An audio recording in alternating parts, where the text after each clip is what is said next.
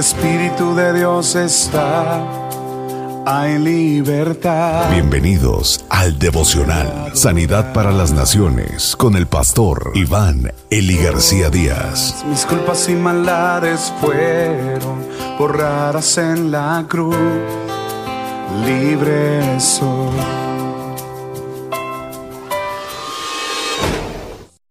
Hasta el fin más estrategias satánicas para estorbar el progreso de la reconstrucción del muro. Nehemías capítulo 6, versículo 1 al 14. Cuando se les informó a Zambalad y a Tobías, a Gesem el árabe y a los demás enemigos nuestros que yo había reedificado la muralla y que no quedaba ninguna brecha en ella, aunque en aquel tiempo yo no había asentado todavía las hojas de las puertas, Zambalat y Gesem enviaron a decirme, ven, reunámonos en Kefirim, en el llano de Ono.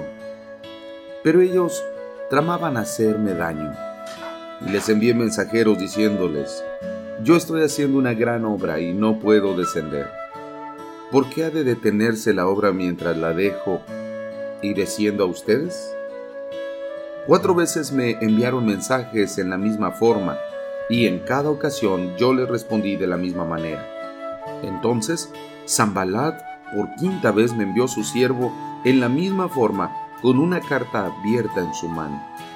En ella estaba escrito, Se ha oído entre las naciones, y Jesmú dice que tú y los judíos están tramando rebelarse. Por eso reedificas la muralla. Y según estos informes, tú vas a ser su rey. También has puesto profetas para anunciar en Jerusalén en cuanto a ti. Un rey está en Judá. Y ahora llegarán a oídos del rey estos informes. Ahora pues ven, consultemos juntos. Entonces les envié un mensaje diciendo, no han sucedido estas cosas que tú dices, sino las estás inventando en tu corazón. Porque todos ellos querían atemorizarnos pensando, ellos se desanimarán con la obra y no será hecha. Pero ahora, oh Dios, fortalece mis manos. Cuando yo entre en casa de Semaías, hijo de Deleía, hijo de Meatabel, que estaba encerrado, allí él dijo, Reunámonos en la casa de Dios dentro del templo y cerremos las puertas del templo, porque vienen a matarte vienen de noche a matarte. Pero yo dije, ¿huir un hombre como yo? ¿Y acaso uno como yo entraría al templo para salvar su vida? No entraré.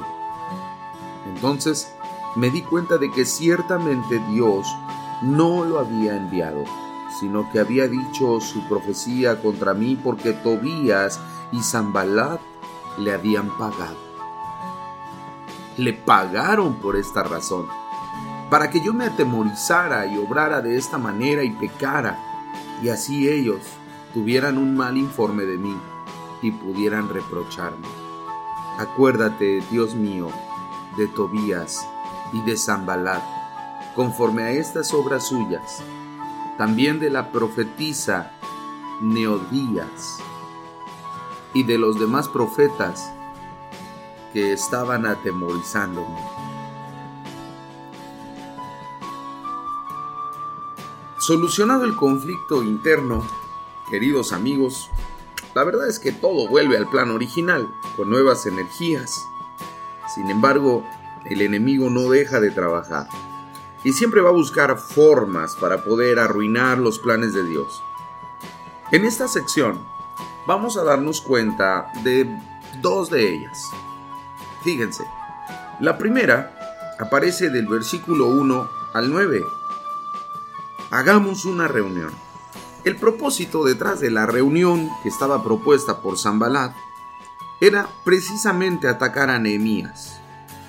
Los enemigos comprendieron que la obra de reconstrucción del muro tendría el efecto de reducir sensiblemente el poder que había tenido hasta ese entonces.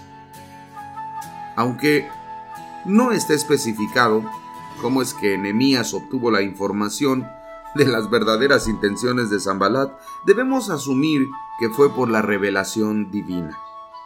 El rechazo de Nehemías a dicha cita, además de que manifiesta la prioridad absoluta que él está representando en ese momento, que es la reconstrucción del templo, también manifiesta la gran sabiduría que Dios había dotado a este hombre. Ahora bien, después aparece otra otra estrategia. Este hombre Zambalat soborna a las profetas y a los profetas de aquel tiempo para que le digan a Anemías que se vaya a esconder al templo, para entonces que él pueda escapar de un homicidio que es inminente. El propósito, ¿saben? Fue sembrar el pánico y poder detener la obra de Dios. Sin embargo, Nehemías tampoco se dejó engañar por esta situación. Al contrario, en lugar de descargar su ira como soberano que él era sobre aquel corrupto eh, Semaías, llevó toda su carga y enojo a la presencia de Dios en oración. y, y empezó a pedir al Señor que Él interviniera. Esto último, hermanos, realmente toca nuestro corazón y es un claro ejemplo que nosotros debemos imitar. Debemos aprender, queridos amigos y hermanos, a buscar al Señor en oración y ahí derramar nuestra ira, ahí derramar nuestro enojo, ahí platicarlo con Él. Qué diferente efecto. Oh hermanos, qué diferente es cuando nosotros actuamos así. Notemos algo. ¿Cuáles fueron las estrategias usadas por Nemías en estas dos situaciones? En ambas situaciones, Nemías está esperando en Dios. En la primera de ellas, Nemías no accede a los planes del enemigo. Y en la segunda tampoco. En ambas eh, situaciones, el enemigo lo que quería era que Nemías actuara de una manera incorrecta, dejara de depender de Dios y empezara a hacer las cosas a su manera. Pero ¿saben qué? Nemías no dejó de depender de Dios, no dejó de escuchar a Dios y no dejó de hablar con Dios. Eso debemos imitar. ¿Cómo reacciona Nemías ante las intenciones de Zambalat? ¿Puedes hoy identificar a los Zambalats que están generando estrategias para desenfocarte de tu misión? ¿Puedes hoy ubicarlos claramente quiénes son y de qué manera han tratado de detener la obra de Dios en tu vida? Hoy es el tiempo de que te concentres en tu misión en el nombre de Jesús y que vayas y prediques el Evangelio. Y si hay zambalats que te lo están prohibiendo, que te están diciendo que no vayas, que no es el momento, que todavía no eres maduro, que no estás en el lugar correcto, mira, enfócate y sigue dependiendo de Dios, porque aquel que te llamó es poderoso para bendecirte, es poderoso para respaldarte y es poderoso para ayudarte hasta el fin. Aleluya. Oremos. Oh Dios, ayúdame a discernir las maquinaciones de mis enemigos. Ayúdame a mantenerme enfocado en hacer tu voluntad. Es increíble cómo el diablo puede sobornar incluso hasta los propios profetas, a los propios pastores, para detener la obra o para tratar de detenerla. Pero Señor, ayúdame y manténme enfocado en hacer tu voluntad.